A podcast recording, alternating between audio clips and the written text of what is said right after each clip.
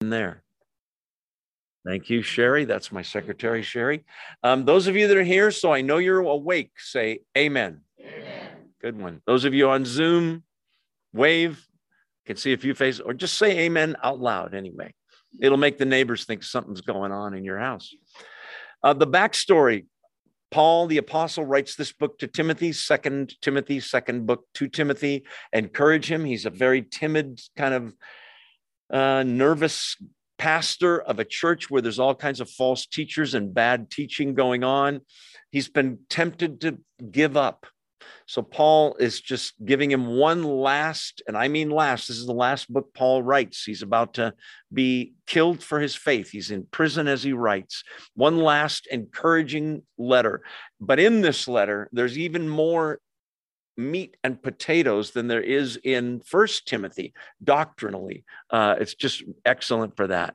So um, yeah um, so uh, tonight we're going to see a variety of subjects the first of which is farming. Those of you that are farmers you're going to appreciate this. No i'm just kidding but there is an analogy about farming in verse 6 that's where we're going to be. So let's dive in. Second timothy chapter 2 um, he's given him in this chapter already uh, an analogy of being a soldier in verse three, and then um, an athlete um, in verse five. And the verse six says, The hardworking farmer should be the first to receive a share of the crops. So there's three analogies right there. What they have in common is when you're in a race as an athlete or a boxing match or whatever, you don't quit early. You got to go all four quarters of the game or until the race is done. Same thing with a soldier.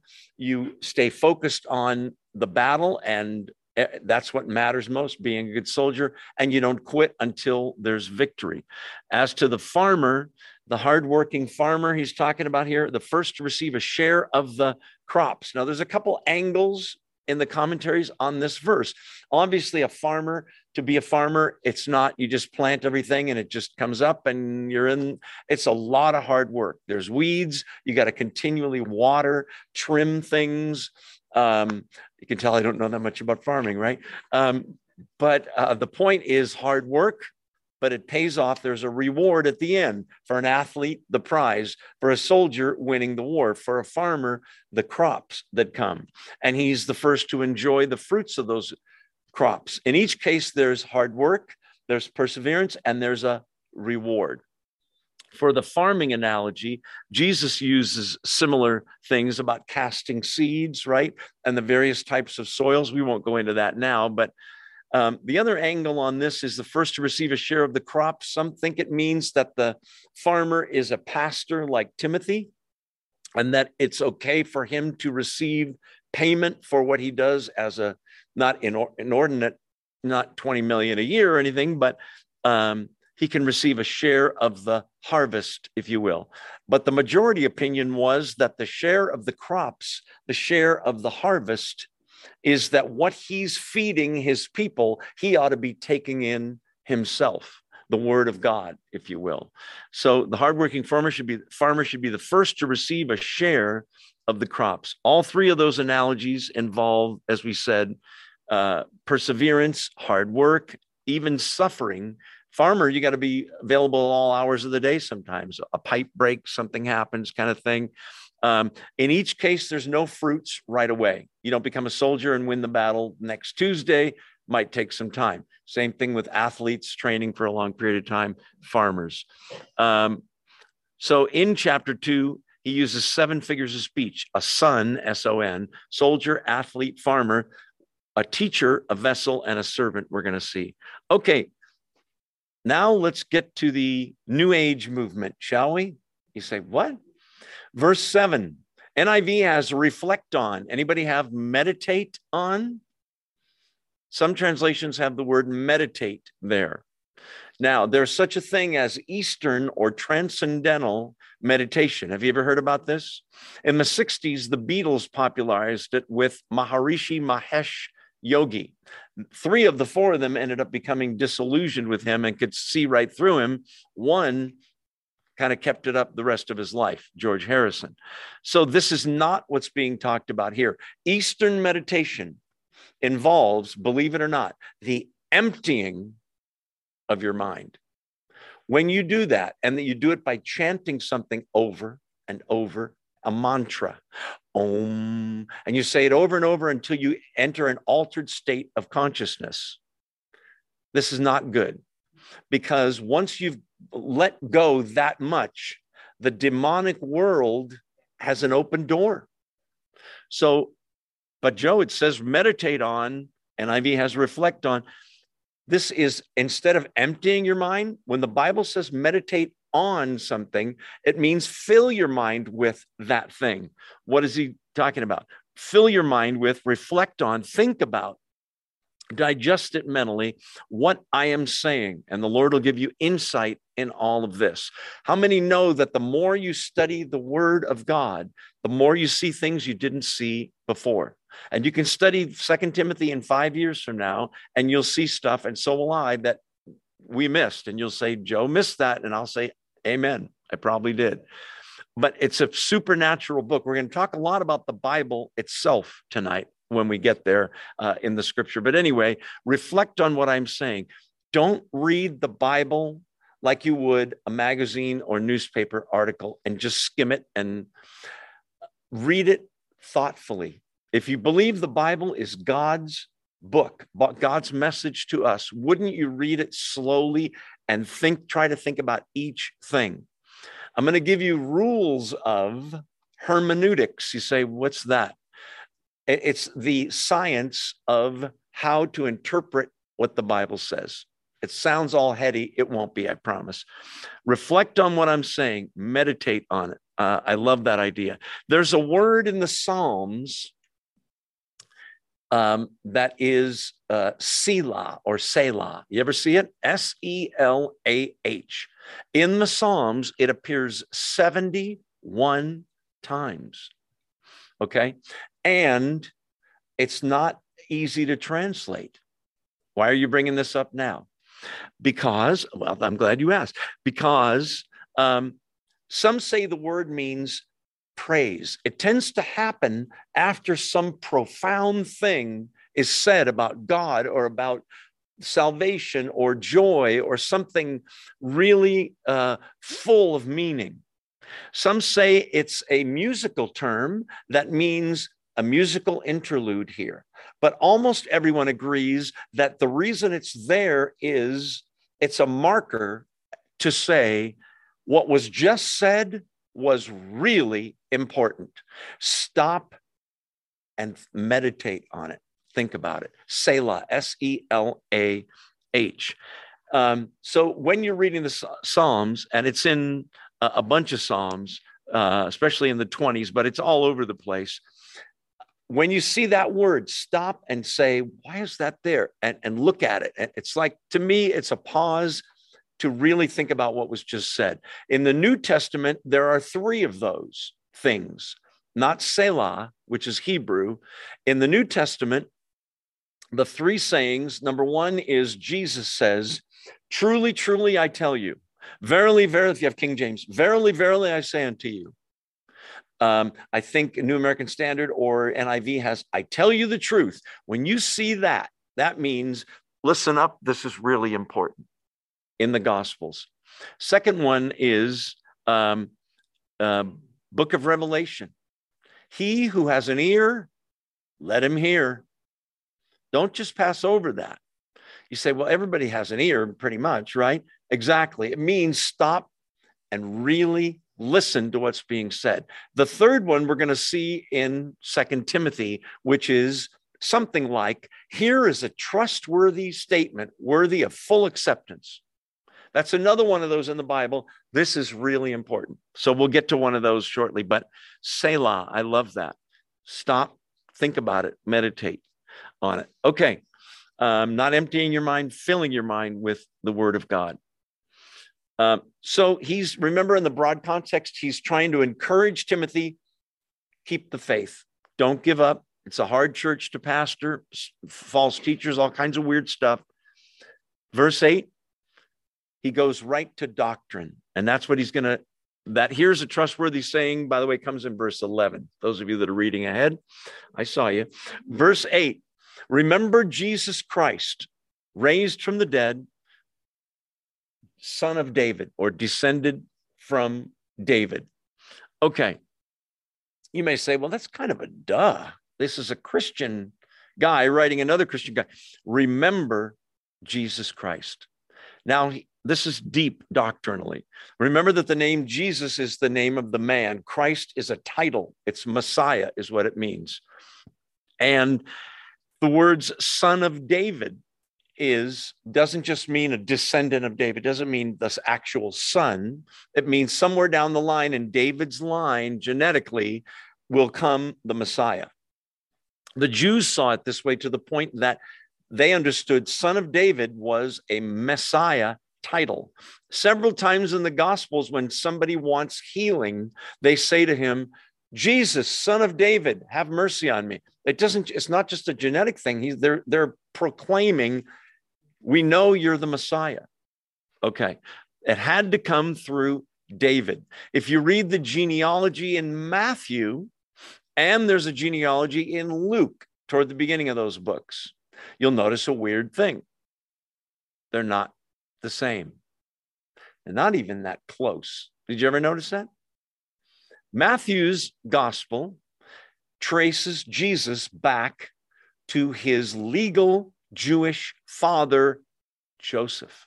You say, but he's really like a stepfather. God's his father, Mary's his mother. Yes, but legally, it's the father in the household. So Matthew, it turns out, guess what? Comes from the line of David, King David, Old Testament, who lives about a thousand years before Jesus shows up. It's a lot of generations. Uh, we won't go there now. Mary's genealogy, the genealogy of Jesus through her mother, his mother, is what's in Luke. That's why they're different. Why both? Because what makes a kid really Jewish is a Jewish mom. So both Mary and Joseph come through the line of different ways. David, both have that uh, in their ancestry. So he is a son of David both ways, um, and the Messiah. So there's an int- and by the way, that goes back to 2 Samuel 7 is the prediction that the son of David, a descendant of David, will be the Messiah. Earlier in the Bible, we find out that a son of Abraham, who is way back uh, another thousand years or so before, even more, before David, is where everybody's going to come through. To be a son of Abraham is to be Jewish. Um, let's see. So, uh, an interesting thing occurs. I want to take you there. Um, Mark chapter 12. So, from Second Timothy, take a left, go all the way back to the beginning of the New Testament, which is Matthew, and then turn one book to the right. Matthew's pretty easy to find. Mark chapter whatever I said. Was it 12? Um, yeah, 12. Mark chapter 12, verse 35 to 37. Jesus comes down the hardest on the religious leaders because they memorized huge portions of the Old Testament. You would think they would figure out this guy's the Messiah. Okay, so in Matthew, uh, I'm sorry, Mark 12, 35. While Jesus was teaching in the temple courts, he asked, he's asking a rhetorical question of them. Okay, little little brain twister for you Pharisees, Jewish leaders. How is it that the teachers of the law say that the Christ is the son of David? See, if that was all he asked, they would say, well, it's just going to be a descendant of David. That's what we're looking for. They haven't checked his genealogy. By the way, the Jews kept really great records of genealogies. So he asks about that. And then he says in verse 36 David himself, speaking by the Holy Spirit, declared, The Lord, that's God the Father, said to my Lord, wait, God the Father is Lord, yeah. Remember, the Jews are monotheistic, so are we, one God. The Lord said to my Lord, wait, you go, wait, there's two Lords there having a conversation? There's only one Lord, or is there? The Lord said to my Lord, Sit at my right hand until I put my enemies under your feet. David himself calls him the Messiah way down the line, lives a thousand years, Jesus does after David, Lord. David himself calls him Lord. How then can he be his son?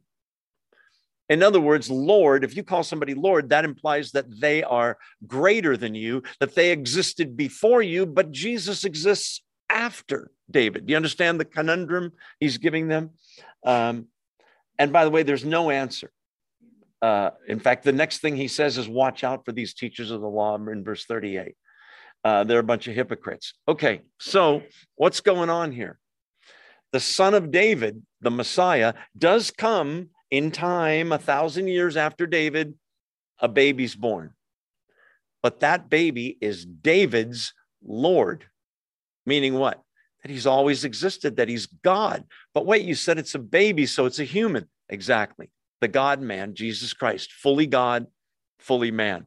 The, where this is really um, brought out, uh, and it's in the notes somewhere. Um, Hmm, I don't see it. Well, uh, in any case, only the Son of God could could say that and be the one standing before them who'd always existed. He, he is David's Lord. Um, oh, I know what it is. Uh, and I don't see the reference here, but it's in Revelation where Jesus is called uh, the root and the offspring of David. You say, what? Root comes before the fruit, right? The root means he is before David. The offspring means he's after David. Now, if you're getting a headache, it's because Jesus is fully God and fully man. Kind of a cool thing, I think. Okay, go back to um, Second Timothy with me, if you will. So he, Jesus, proves himself to be Lord and the Son of God by doing miracles and by rising from the dead. We're about to talk about that as well.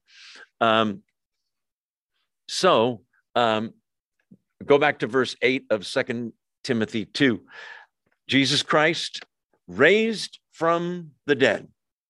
Okay, that's a great credential. The crucifixion was the payment for sin, the resurrection was the receipt from God, showing if there was any sin in this guy they crucified, he'd still be dead because the wages of sin is death, Romans 6. The fact that he rises from the dead shows God realizes, as Jesus did, there's no sin. Jesus has the audacity when he's on the earth to say, Which of you convicts me of sin? I'll tell you, I would never say that, and neither would you, right? There'd be a big long list for me and you. Remember Jesus Christ raised from the dead. We won't go there now, but I could show you there's three verses that are really a trip about that, which are Romans says that the Holy Spirit raised Jesus from the dead, the spirit of him who raised Christ from the dead. There are scriptures in the New Testament that say God the Father raised Jesus from the dead. And there's more than one scripture that's Jesus talking, and he says, Destroy this temple, and in three days I will raise it up. Mistake? No.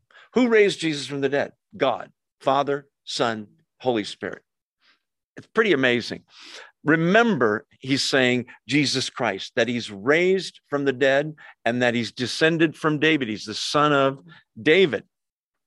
Who he is is very, very important. Christianity is not a set of do's and don'ts as much as it is a person, Jesus Christ, Savior, Lord, Messiah. Verse 8 This is my gospel. Um, oh, let's see. Did I skip a verse? I think I did. Hold on. No? Oh, I didn't finish that one. All right, hold on.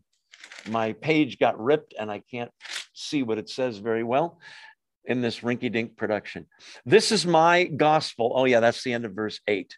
Descended from David, raised from the dead. By the way, there's other religious leaders and philosophers that are famous Socrates, Plato, Aristotle, Buddha, Muhammad, Confucius, religious leader, Jim Jones, remember that cult? Joseph Smith, who started Mormonism, Charles Taze Russell, who started Jehovah's Witnesses. What do all these religious leaders have in common? They're all dead, right? Moses, Abraham, David, you could go on and on in the Old Testament. Only one has been, an empty tomb has been raised from the dead. Um, verse 9. This is my gospel, verse 9, for which I'm suffering even to the point of being chained like a criminal. But God's word is not chained. He's talking to a guy that's tempted to give up because of suffering and persecution. And Paul's saying, Hey, this is the same gospel. You believe it. Remember Jesus Christ, raised from the dead, son of David. He's the Messiah. We know he was. This gospel is the reason I'm in prison. I'm suffering even to the point of being chained like a criminal. Probably has chains around his arms right, uh, hands right now, maybe feet as well in stocks. I'm suffering even to the point of being chained like a criminal. I love this, but God's word is not chained. What does that mean? It's a metaphor, isn't it? To be chained is to be restricted. Paul could not move very much there. Certainly couldn't walk across the room. He's chained. He couldn't leave that prison cell. He's chained. He can't go to the beach. He can't go wherever he wants. He is not free. He's saying, even though I, the face you know, Timothy, of Christianity, it, I'm chained, and maybe that's a little embarrassing for you. God's word is still moving. It never can be changed. Listen, the Bible has been more attacked. It's book burnings. They've had Bible burnings. The Bible has been uh, impugned and said that it's not true, that they changed it. You always hear all these things. It's been mistranslated. They took a lot of stuff out. They keep attacking the Bible. And guess what? In the United States of America, every year, the Bible is the best selling book. Don't look it up though, because you got to really look. What do you mean? Well, if you look at Barnes and Nobles, or well, they're out of business now, um, Amazon's best-selling list, they don't list it. New York Times bestseller list. You ever hear of that? His book was on the New York Times bestseller list for 11 weeks. Why don't they list the Bible? It's a different category. I'll prove it to you. How many of you own more than one Bible? Raise your hands. Those of you on Zoom, Come on. You go to a hotel room, you don't see it as much as you used to. Bible in the drawer. Thousands of Bibles going out. The Bible Listen is the best selling book in America every year. It is the best selling book in the world overall. By the way, number two is surprising. It's a book by Mao Zedong, the former leader of China, and he made everybody buy a copy. Don't you love that? I think I'm going to do that with you people. Um, I'll write a book. You have to buy it. Um, no, I'm just kidding. Okay. The gospel, the word is not chained. God will use it. I've said this often. We go through our daily lives and we see our pets and we see our houses and we see the blue sky and the trees and plants and our work and our friends. And listen, in your whole life, there's two things you see that will last forever. Everything else is temporary and it's they're gonna it's gonna burn. All your stuff's gonna burn. Your car, your money, your jewelry, your clothes, your house, it's all gonna burn. The people you see every day, look around the room, are eternal. They're gonna live somewhere for eternity. That makes people, in my mind, really important. They're eternal and makes cars not that important to me. No offense, Todd. um, what's the other thing? You know what the Bible says? The Bible. It'll last forever. They've tried to stamp it out. Forget it. You'll never get rid of it. The flower fade, the grass withers, the flower fades. The word of God lasts what? Forever. And it hasn't been changed. It's the same because God hasn't changed. So the word of God is not chain. When we witness to somebody, we feel so unworthy and like, I don't know, what if they ask me a question I can't answer? And you know what? Quote the Bible to them. It's like a double edged sword, it cuts right to the heart of people's problems. The Word of God, listen, your Bible in your lap there is a supernatural book. Supernatural. No other book changed my life or yours like this one did. No self help book, no philosophy book, no other religious book is anything like it. Hinduism has the Vedas writings, okay? Um, Islam has the Quran. Um, there's all kinds of religious writings. The Bible has thousands of predictions that turned out to be right.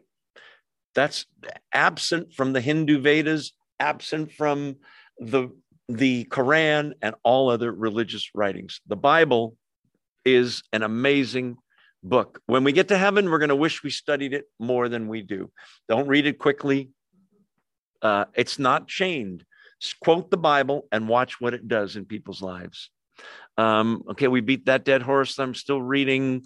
Oh, yeah, that's Isaiah 48. The grass withers, the flower fades, the word of God stands forever. But we can put a chain around the Bible. You say, what? If your pastor does a sermon where there's that much Bible and a bunch of stories and positive thinking and a lot of blinking, like that guy on TV, um, then that's putting a chain around the Bible. He's not using it. Or if they change the Bible or they ignore it, they're chaining it. And yet, the Bible still changes hearts with or without it. If you know anything about the world of getting people off of alcohol and drugs, the Bible is more effective than all the other ways people, we were talking about celebrate recovery. Um, AA has as its root the Bible, and they sort of watered it down, and it's a higher power, right? Whoever you perceive that higher power, him or her, to be. I hate that. There's one higher power, right? Okay, don't get me started on that. Uh, we already talked about that. Okay, back to the text. Are you still awake? Say amen. amen. Good one. You guys on Zoom, you doing good? All right, great. Uh, I'm suffering to the point of being chained like a criminal. God's word's not changed. Therefore, chained. Therefore, verse 10 I endure everything. For the sake of, you're expecting him to say the, the sake of God, and he says, for the sake of the chosen or the elect. We'll talk about that in a second. That they too may obtain the salvation that is in Christ Jesus with eternal glory. Okay, so he says, because God's word isn't changed, because our Lord is the one that was raised from the dead, the Son of David, the Messiah, fully God, fully man, we know the truth and we have it. For that, I'm willing to endure everything. Indeed, weeks, months, days, maybe after he writes this, they cut his head off in Rome. And he goes willingly. He won't recant. He won't say, I don't believe in Jesus anymore. Let me go. He's willing to endure anything. Why? Wouldn't it be more? Wouldn't it be better if he had just lied and said, okay, I don't believe in Jesus, leave me alone? Then he could go preach the gospel again. The reason is because he remembers how much Jesus suffered for him, right? The ultimate suffering is to die for something you believe in. So he's willing to, willingly enduring everything for the sake of the elect, the chosen. That's what the word means. The chosen ones. You say, who is that? Do you believe in the Lord Jesus? Yes. Then you're chosen. I don't understand why. I can tell you from the scriptures, it's not because God thought you were so special, so spiritual, so holy, so good. She is so, he is unbelievable. Forget it. I know what I was like before I was saved. I wouldn't have picked me. It's a big mistake as far as I'm concerned, but I'm like, great. You know, the point is, God does the choosing. John 15, he's talking to his apostles. You know what he says? You did not choose me, I chose you. It's weird because when you become a Christian, you think, I chose Jesus. I looked at the other religions. I'm very spiritual. God was drawing you. John 6 44, no man can come to me, Jesus says, unless the Father who sent me draws him, pulls him in. Whether you felt it or not, somebody was tugging at your shirt or blouse. Hopefully, blouse if you're a woman and shirt if you're a man.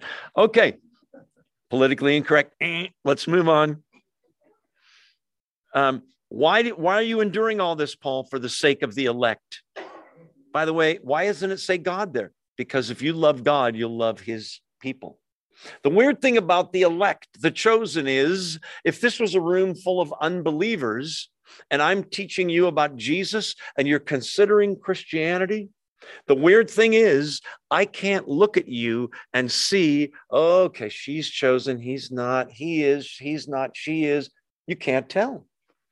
What's your point? So just cast the seeds out there and let God work it out. You no one saves anyone except Jesus does the same. What do you mean? I mean, I could witness to Patty for 10 years and then finally she says, "Okay, I believe. Let's pray."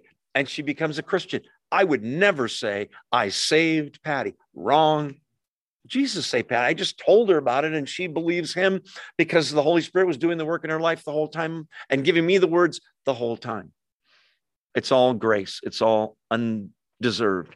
For the sake of the elect, that's why I'm enduring everything Paul says in verse 10, so that they too may obtain the salvation. That's the key.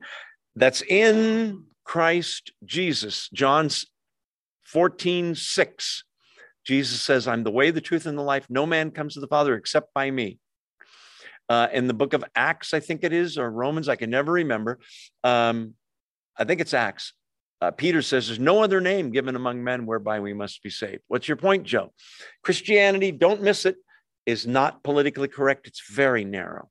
There's one way Jesus or judgment. That's it.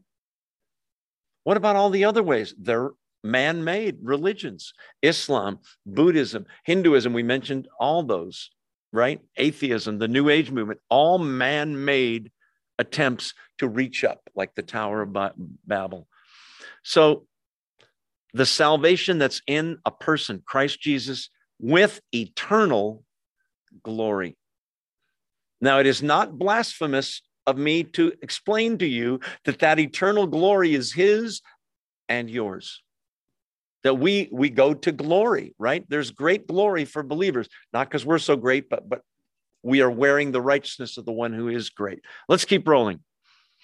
Here it comes Selah. Remember? Um, he who has an ear, let him hear. Well, that's not in here. But here is a trustworthy saying. It's the second time Paul has said it in a letter to Timothy. Here's a trustworthy saying. That's another way of saying, listen up, this is really important. Most commentators think what follows that is the words to a very well known hymn or saying that Christians would recite. I believe it's the words to a song. I can't go into why, but in the Greek, it's rhythmic. It sounds like lyrics from a song. In this is uh, in this little couplet, I'll read the whole thing. If we died with him, we will also live with him. If we endure, we will also reign with him. If we disown him, he will also disown us.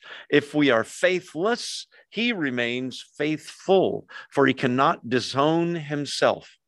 That's the little song or couplet, they call it. It's actually three couplets, uh, two, uh, four, I'm sorry, two are negative and two are positive. So let's take it apart. First of all, it's a trustworthy saying. So it's something they would memorize. Okay. Here it comes. First one if we died with him, we will also live with him. Okay. What, what do you mean there? Do you mean like dying and being a believer? And the answer is there's, there's three thoughts here because the Bible talks about dying with Jesus three different ways. One is the one that most of you have been through already. One is one that you all will go through, probably. And then one is one that almost nobody in this room or on Zoom will go through, hopefully. What are they? Number one, baptism is referred to in the Bible as a picture of dying to your old self. dying with Christ, going under the water. And then you come up washed, looking like a drowned rat if you're like me, but you come up washed to newness of life. In that sense, when you become a Christian, you have died. Your old self has died. You are saying, I don't want that person anymore. Okay, there's that. The primary meaning is literally dying, your last breath, right? That's something everybody's going to go through unless there's a rapture, right? And we're instantly changed, no death. That'd be nice, wouldn't it? The third way is the toughest one. Paul did it. Stephen did it. 11 of the 12 apostles, 12 apostles did it. Martyrdom, where you the reason for your death is not a disease. It is not that you had a fall somewhere off a cliff or got hit by a car. It's because of your faith in jesus somebody killed you a martyr. Wow.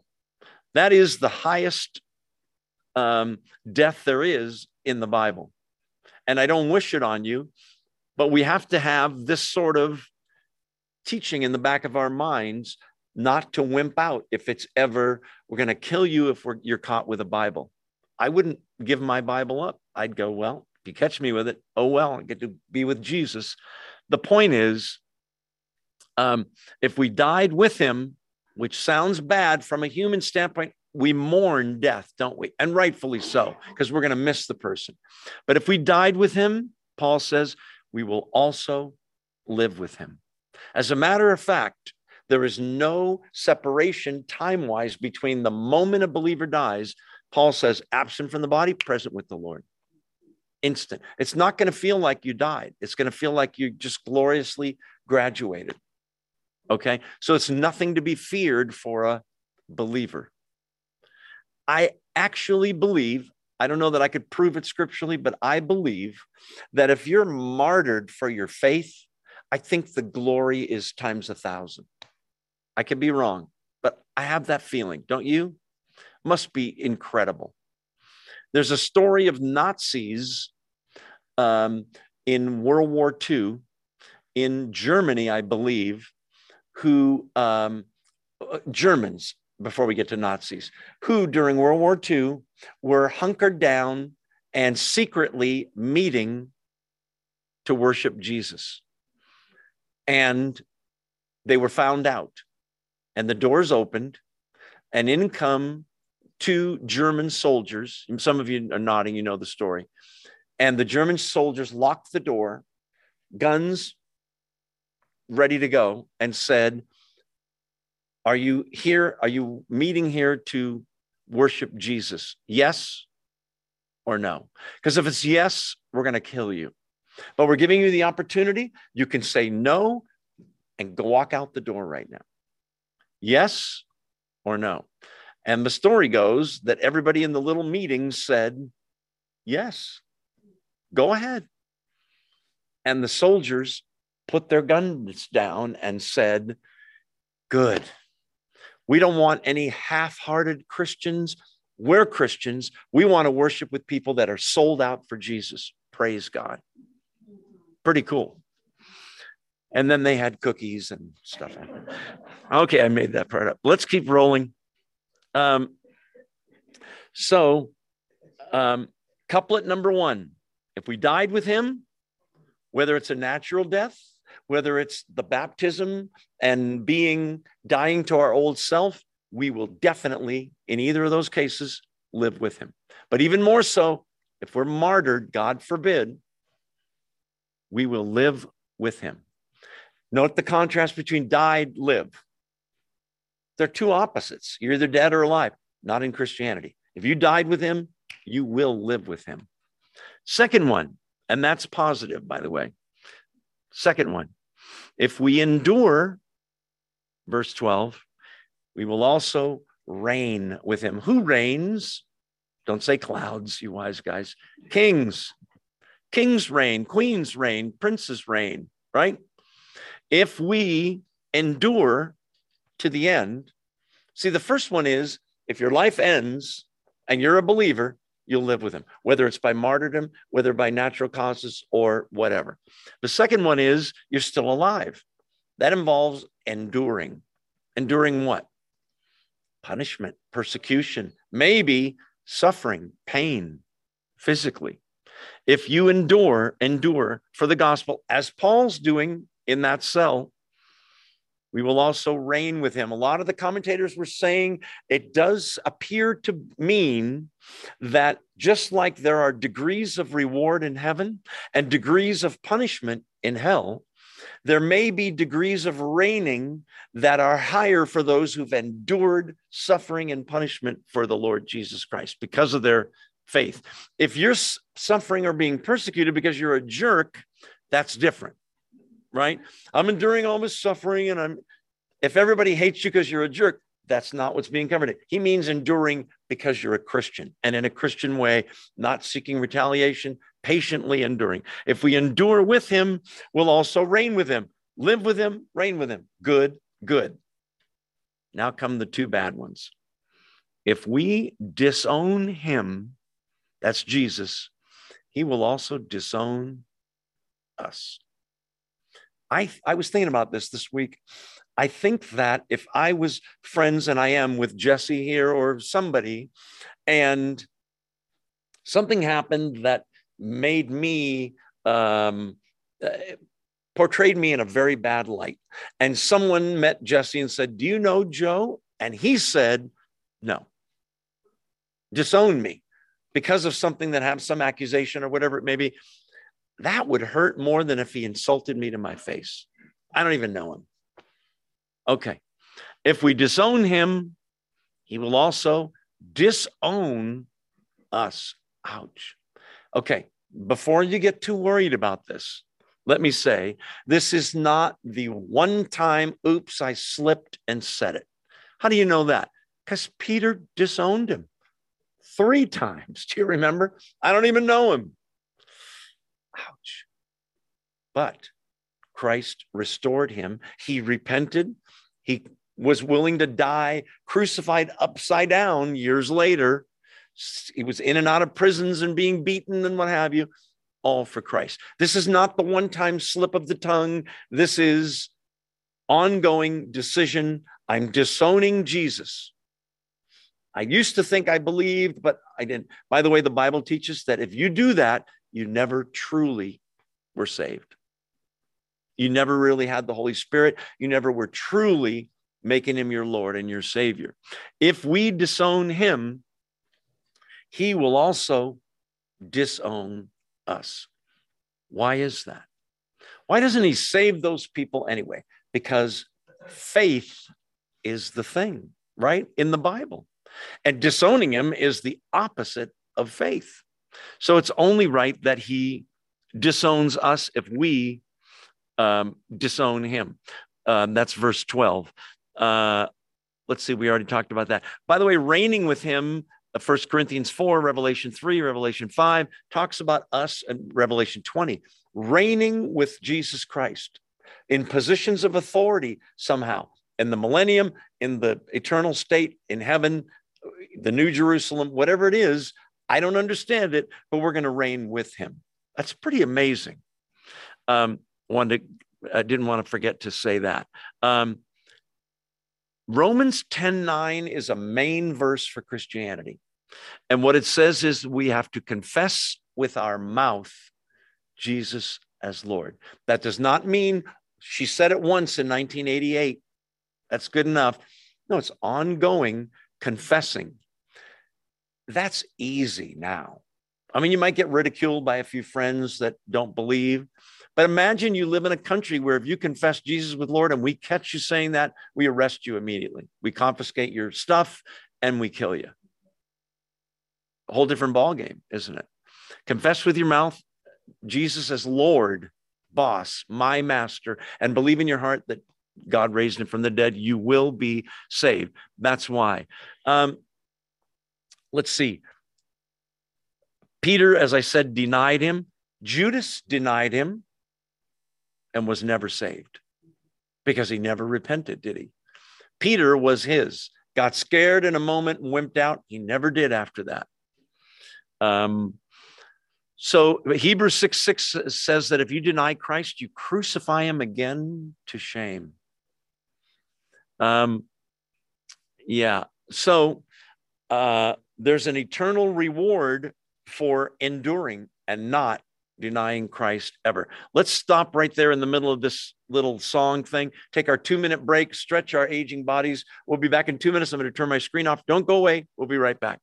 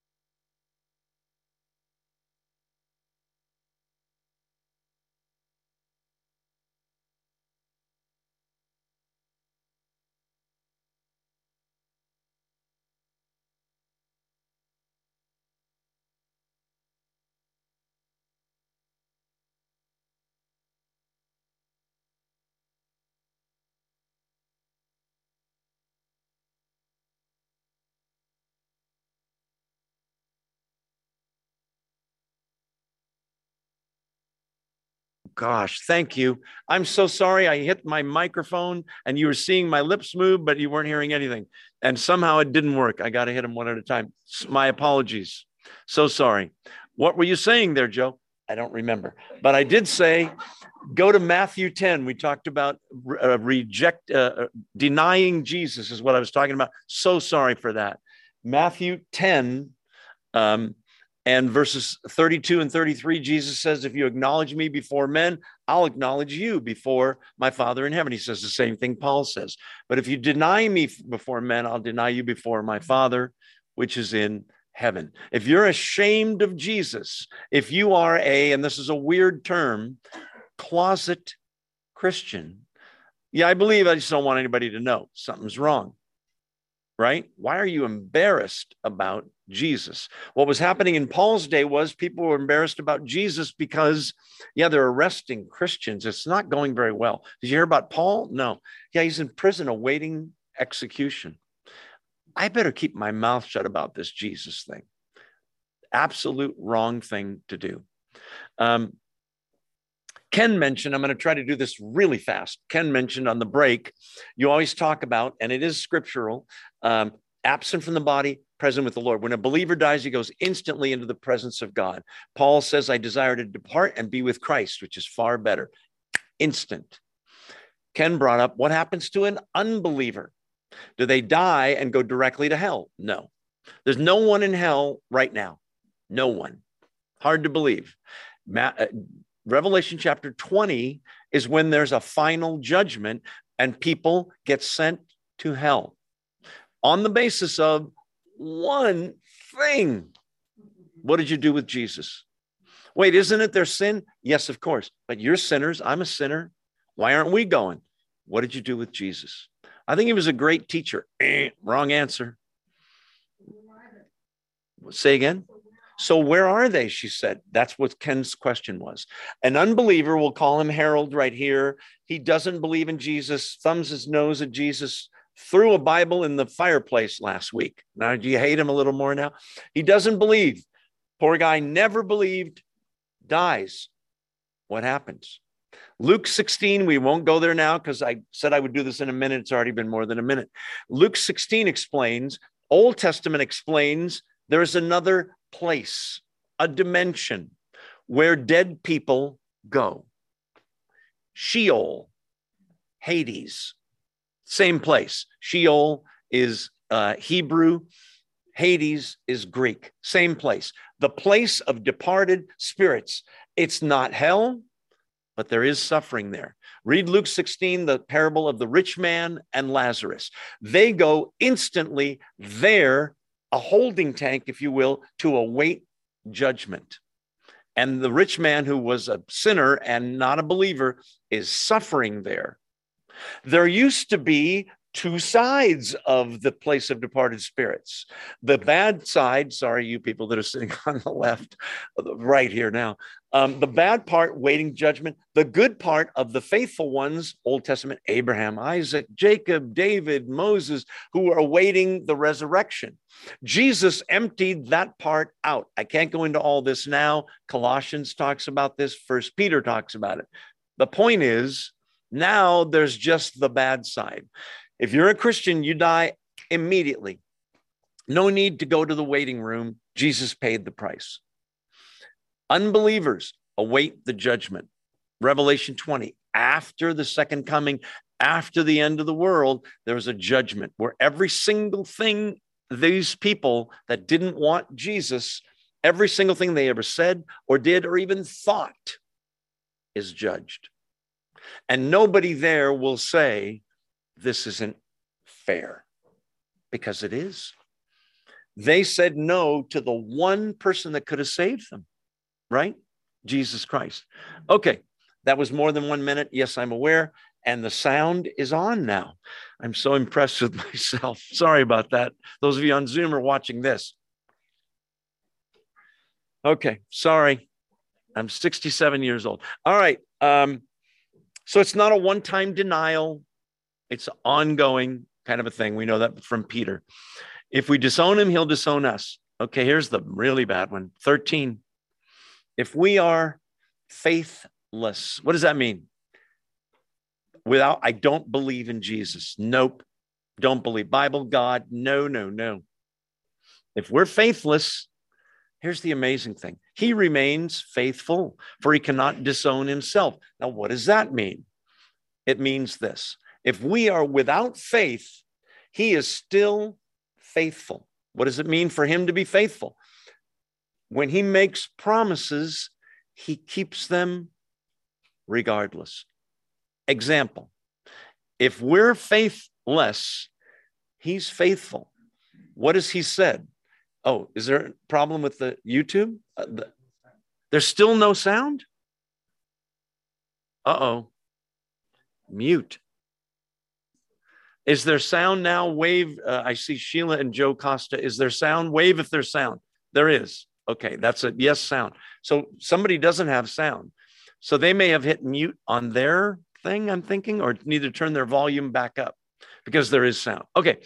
Um, I totally forgot what we're talking about. Say again. Jesus is still faithful. What did he say? He promised if you disown him, if you don't believe, there's judgment. Could he bend the rules? And no, he's faithful to that promise. Much as you hope he won't be, if you're faithless, he's still faithful to the things he said. Those who believe receive eternal life, those that don't are judged. No man comes to the Father except by me. That means if you didn't go by him, he's faithful to those sayings. He's still going to judge. Why? Because Jesus is God, and God, listen, has to judge all sin, has to, cannot wink at it. Do you know that every sin on planet Earth that ever, ever has been committed by you, by me, by unbelievers, by Hitler, by you know, every single human being, every single sin, when the end comes, every single one, excuse me, will have been judged. One of two ways.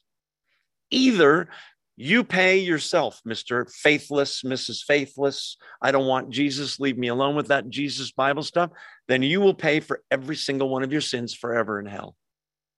Not a popular idea, doesn't make me happy to say it. Or what about Christian sins?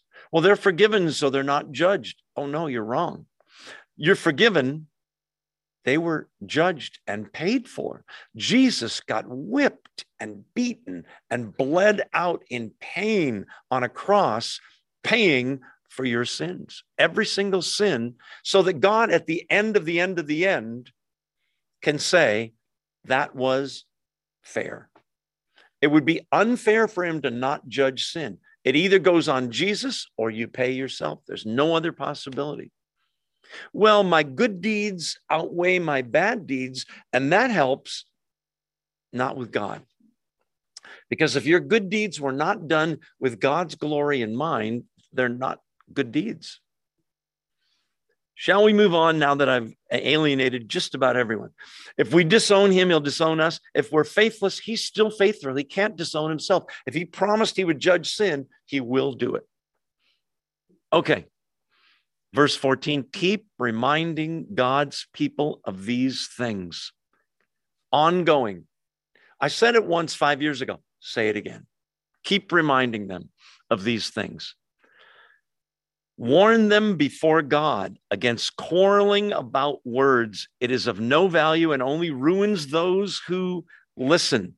This is about splitting hairs. This church was full of controversies where they would argue for hours over one little peripheral issue that doesn't really matter. How many angels can dance on the head of a pin? Um, what if Jesus had been a woman? Could it doesn't matter. We have God's word. Why go off on these weird tangents? What if people in hell get a second chance to go, you know, I blew it in that earth thing, and okay, I believe now. The Bible says it is appointed unto man, this is Hebrews, once to die and then the judgment. No reincarnation, no second chance. Live die judgment. So, all these peripheral issues, and you hear Christians arguing about this stuff now. The peccability of the Lord Jesus. Have you ever heard this? Could Jesus have sinned if he wanted to? Well, you know what? He didn't, so it doesn't matter. Okay, can we move on, please? By the way, I don't believe he could sin, but you'd be surprised the debates that go on for hours and hours. When is the rapture? Before the tribulation, during the tribulation, after the tribulation? There's no rapture. The rapture is the second coming. There were the main things are the plain things in Christianity. We need to be focusing on the main things. In Timothy's church in Ephesus, they're arguing and debating over lame stuff quarreling about words, no value. You know, Bill Clinton got in trouble back in the 90s. Do you remember? And he had a deposition, right? About did you have sexual relations with Miss Lewinsky? Do you remember that? The question was asked in a in a um, deposition: Is there a relationship between you and Miss Lewinsky? Do you remember what he said?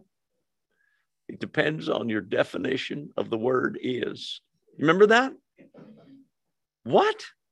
Depends on your definition of the word is. Quarreling about words. Tell the truth. You don't have to bother with that stuff.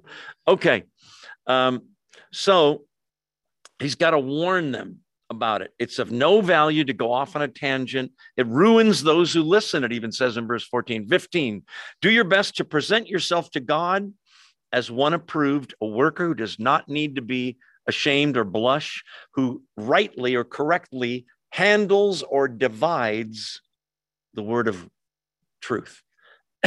this is a famous verse and one we're going to spend some time on. Do your best.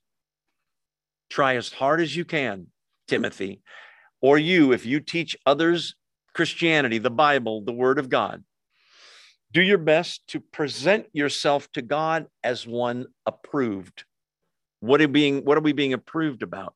Being a worker who doesn't need to be ashamed or blush, who correctly, literally, the word is cuts, divides the word of truth. The word for this cutting was used of anybody in making clothing or construction where you ever build something and you got to measure it's it's got to be six feet 11 inches you know what if it's six feet 11 and a half inches it ain't to work you got to the cuts have to be right don't they in a building or it'll look like i built it it'll be leaning tower of joe same thing with making clothes same thing, Paul was a tent maker. The word was used for the cutting of materials to make tents. So, what's going on here? There's a right and a wrong way to interpret the Bible. We've talked about this before that you can take verses out of context, you can twist them. Ever have the Jehovah's Witnesses come to your door and you talk to them? Man, they are the best at twisting scripture. Okay. So the question arises I, want to do this, Joe. I want to be a workman that doesn't need to be ashamed or blush. I want to rightly handle the word of truth, rightly divide. Are there rules for doing this? And the answer is yes. I'm going to share them with you now. There are others, but these are the main ones. How can you tell what a scripture means? Okay. Um, here are the rules. Uh, well, this is before we get to the rules. Remember that the Bible is not a smorgasbord. You can't just pick, I don't like Romans 4, I never read it. It doesn't apply to me. Sorry, yes, it does, right? Not a smorgasbord. Oh, these verses about alcohol, I like to drink, so I, you know, and get drunk, and that doesn't apply to me. That's the first one. But here's the main one context is determinative. What does that mean? It means context. What is being talked about in the chapter before this one and in the chapter you're reading, and what comes after it. To pull stuff out of context is to twist scripture. Let me give you two scriptures. Okay. I'm going to purposely pull them out of their context and make it ridiculous. Okay. This is right out of the Bible. And Jesus, uh, I'm sorry, and Judas went and hanged himself. Is that in the Bible? Yes. Okay, that's scripture number one. And Judas went and hanged himself. Here's scripture number two go and do likewise. Hey, that's right out of the Bible. Go ahead, hang yourself. Come on. The, the context of go and do likewise is not about hanging yourself, is it? So, context, don't pluck scriptures out of their chapter. When you're reading the Bible, by the way, don't do this. Flip the pages and go right here. You ever do that? Maybe God has some special message for me. He does. Start at some book, start at verse one of chapter one, go through the whole book. That's you want the whole meal, or do you want one one bite of lasagna and you think you got a whole meal? Okay, context so important. What's going on in the book before and after? Number two, the best commentary on the Bible is the Bible. Get a concordance. You can Google scriptures about love, and you'll web pages will come up with every scripture about love scriptures about death, scriptures about children. The Bible is the best way to de- determine what the Bible reads is other scriptures. Okay, scripture interprets scripture. Cross referencing, it's called. Number three, harmony. This is not a musical term. It means don't build a doctrine on one verse. If you can't find several verses that, that agree with that doctrine you're trying to sell me, it has to be discarded. Uh, so uh, let's see. Consider the genre. What do you mean? Some of the Bible is poetry, some of it is history, some of it's prophecy, some of it's a parable, some of it's a vision or a narrative. The Bible says that Jesus is a door. Now, do you does that are you taking that literally?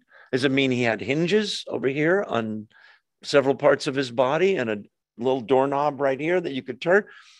No, that's clearly figurative language. A door is something that you use to enter somewhere else. He's the door to God, the door to heaven. Take it in the way in which it's intended, right? The God will protect his people by covering them with his wings. So if you get to heaven, don't look for the feathered God, you won't find him. It's a metaphor for the way a bird protects its young ones, if you will. So take it the way in which it's intended. Okay, I love this next one the Holy Spirit. Without the Holy Spirit, you can read the Bible all you want, you're not going to get it. So you have to kind of have to be a believer the Holy Spirit illumines the word of God. First Corinthians 2, it's in the notes. We won't go there now because we're getting late on time. He, the Holy Spirit, wrote the whole book. He should know. He'll make it make sense to you. That's why I ask every time, if you notice Tuesday nights, please let it be the Holy Spirit that speaks, not me, through me. Okay, historical context. What was going on at that time? That will help you understand what's going on right? There's a Roman Empire. There's a guy named Nero who hates Christians, who made Christians public enemy number one because there was a huge fire in Rome and they blamed the Christians. So Paul gets rearrested.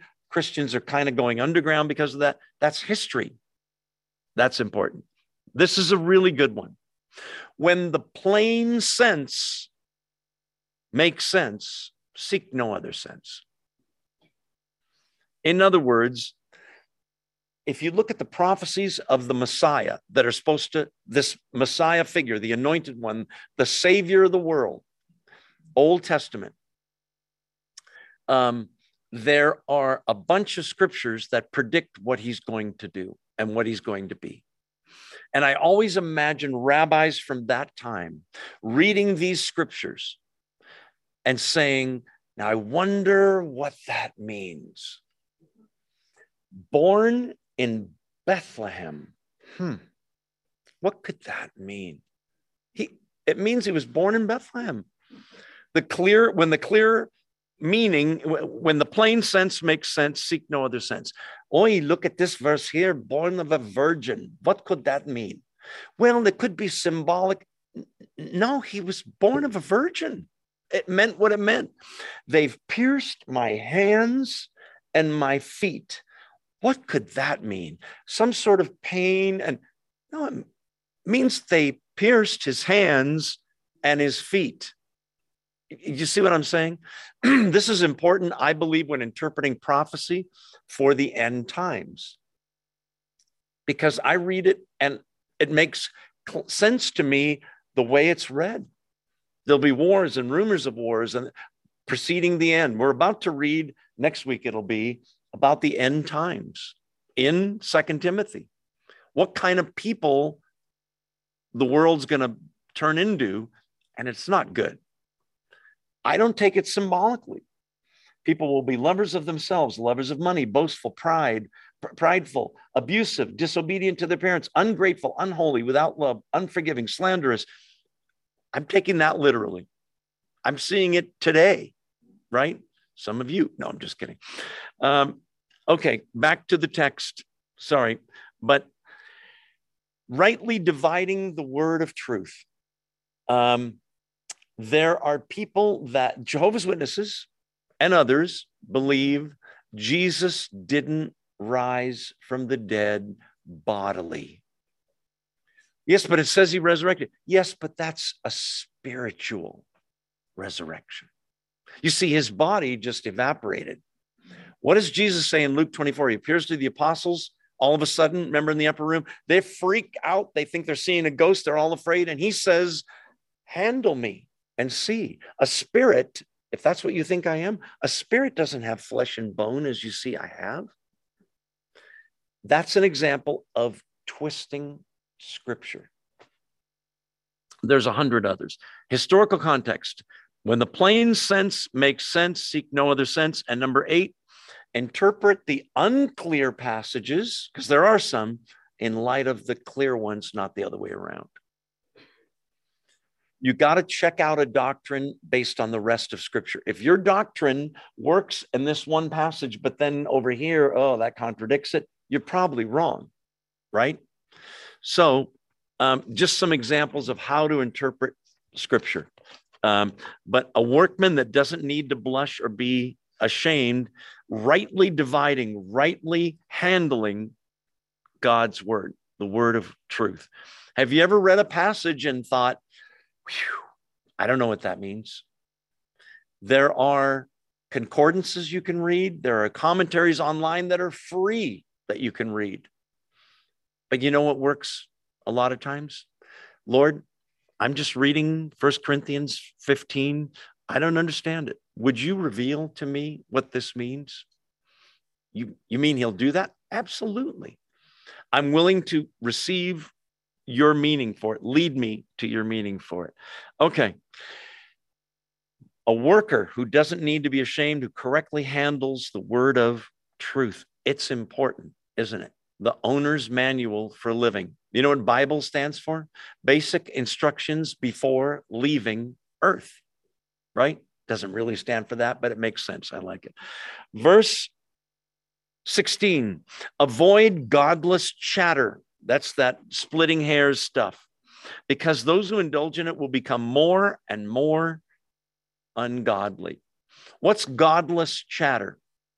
It's more worldly philosophy. In church, you can hear today in America this week, I can tell you where to go if you want to hear it, that you can have whatever you want if you'll just name it and claim it. You can hear that um, God ends up saving everyone and no one goes to hell. There's a huge church in Chicago where the guy is teaching that. You can hear in Christian churches that poverty is a curse, as is sickness. And if you're sick or poor or both, you just don't have enough faith or you have unconfessed sin. It's your fault that you're sick or that you're poor. There's a Greek word for this baloney, right? Is that Greek? I don't know. Maybe they invented baloney. Who knows? Be careful to check out um, what anybody says, including me or your pastor or the guy on TV or radio that you like to listen to. The Bereans were considered more noble. This is in the book of Acts because they heard Paul and then they went to the scriptures to check it out every day to see if what he said was true. You need to do the same. Be discerning. There's a lot of stuff that sounds so good and it's wrong. It's not biblical. Well, how can we avoid being fooled, Joe? Know the real thing so well that when you hear something that's not right, it makes the hairs on the back of your hair, uh, it makes your hair stand up like, wait, something's wrong here. You are all God's. We've just forgotten that. That's not biblical. You can just tell, right? But show me somebody that never really reads the Bible, goes to church, and they go, Oh, I like that. Tell me more. There's a church a tenth of a mile from where we're sitting here in this building where they teach that exact thing. Positive Living Center in Oakhurst. Don't go there. They teach that we're, we're all gods. This is our mother, planet Earth. I have neighbors that believe this stuff. Okay. Don't knock on their door. All right, let's keep rolling, shall we? Uh, are we up to verse 17?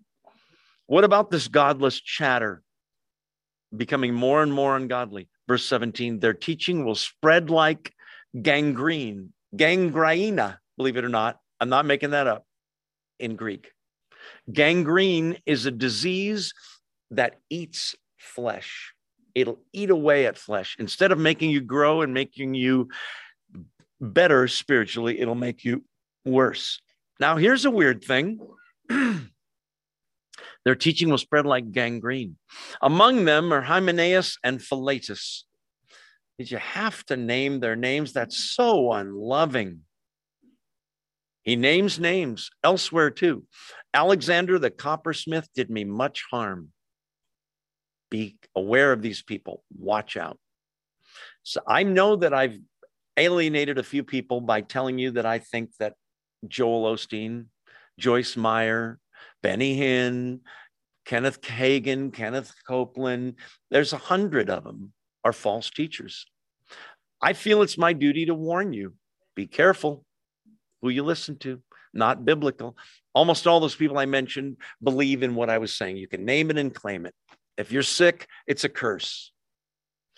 Um, Jesus, listen to this one Joyce Meyer, Joel Osteen, most of them teach this one. Jesus did not pay for your sins on the cross. How about that one? Come on. Do you know your Bible? It's so in there.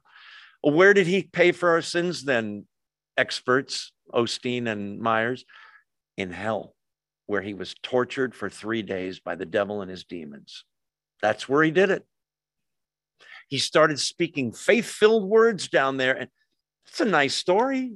It's, sorry. Paid for our sins on the cross. What does he say on the cross? It is almost finished. I got to go for three days to hell, but it's all sorry, it's finished. What does he say?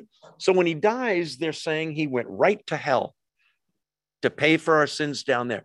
What does he say on the cross? Father, into your hands I commit my spirit. Doesn't sound like he went to hell to me. It is finished. Tetelestai, paid in full. What'd you say? The other guy on the cross, you will be with me. Today you'll be with me in hell suffering. Today you'll be with me in paradise. It's so easy because you know the scriptures, right? Absolutely, but he doesn't pay for our sins down there. He empties out the, the place of departed spirits, the one side that was faithful ones. Um, hopefully, I didn't say that when the, I probably did when the mic was off. Oh, well. In any case, shall we move on? But notice that he names names Hymenaeus and Philetus. These two guys are they've departed, verse 18, from the truth. They say that the resurrection has already taken place and they destroy the faith of some. See, you think we're going to be raised in the future? No, no, it's a spiritual resurrection. It's already occurred. Twisting scripture. Bodily resurrection for Jesus, bodily resurrection for you and me.